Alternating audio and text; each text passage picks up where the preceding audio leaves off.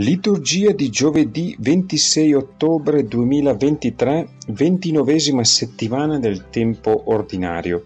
Dalla lettera di San Paolo Apostolo ai Romani. Fratelli, parlo un linguaggio umano a causa della vostra debolezza. Come infatti avete messo le vostre membra a servizio dell'impurità e dell'iniquità, per l'iniquità, così ora mettete le vostre membra a servizio della giustizia, per la santificazione. Quando infatti eravate schiavi del peccato, eravate liberi nei riguardi della giustizia. Ma quale frutto raccoglievate allora da cose di cui ora vi vergognate? Il loro traguardo infatti è la morte. Ora invece, liberati dal peccato e fatti servi di Dio, raccogliete il frutto per la vostra santificazione e come traguardo avete la vita eterna perché il salario del peccato è la morte, ma il dono di Dio è la vita eterna in Cristo Gesù, nostro Signore. Parola di Dio.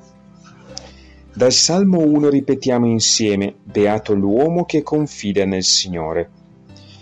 Beato l'uomo che non entra nel consiglio dei malvagi, non resta nella via dei peccatori e non siede in compagnia degli arroganti, ma nella legge del Signore trova la sua gioia la sua legge medita giorno e notte.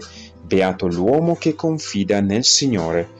E come albero piantato lungo corsi d'acqua che dà frutto a suo tempo, le sue foglie non appassiscono e tutto quello che fa riesce bene.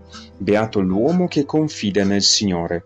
Non così, non così i malvagi, ma come pula che il vento disperde, poiché il Signore veglia sul cammino dei giusti, mentre la via dei malvagi va in rovina. Beato l'uomo che confida nel Signore. Alleluia, alleluia. Tutto lasciato perdere considero spazzatura per guadagnare Cristo ed essere trovato in Lui. Alleluia. Dal Vangelo secondo Luca. In quel tempo Gesù disse ai suoi discepoli, Sono venuto a gettare fuoco sulla terra e quanto vorrei che fosse già acceso.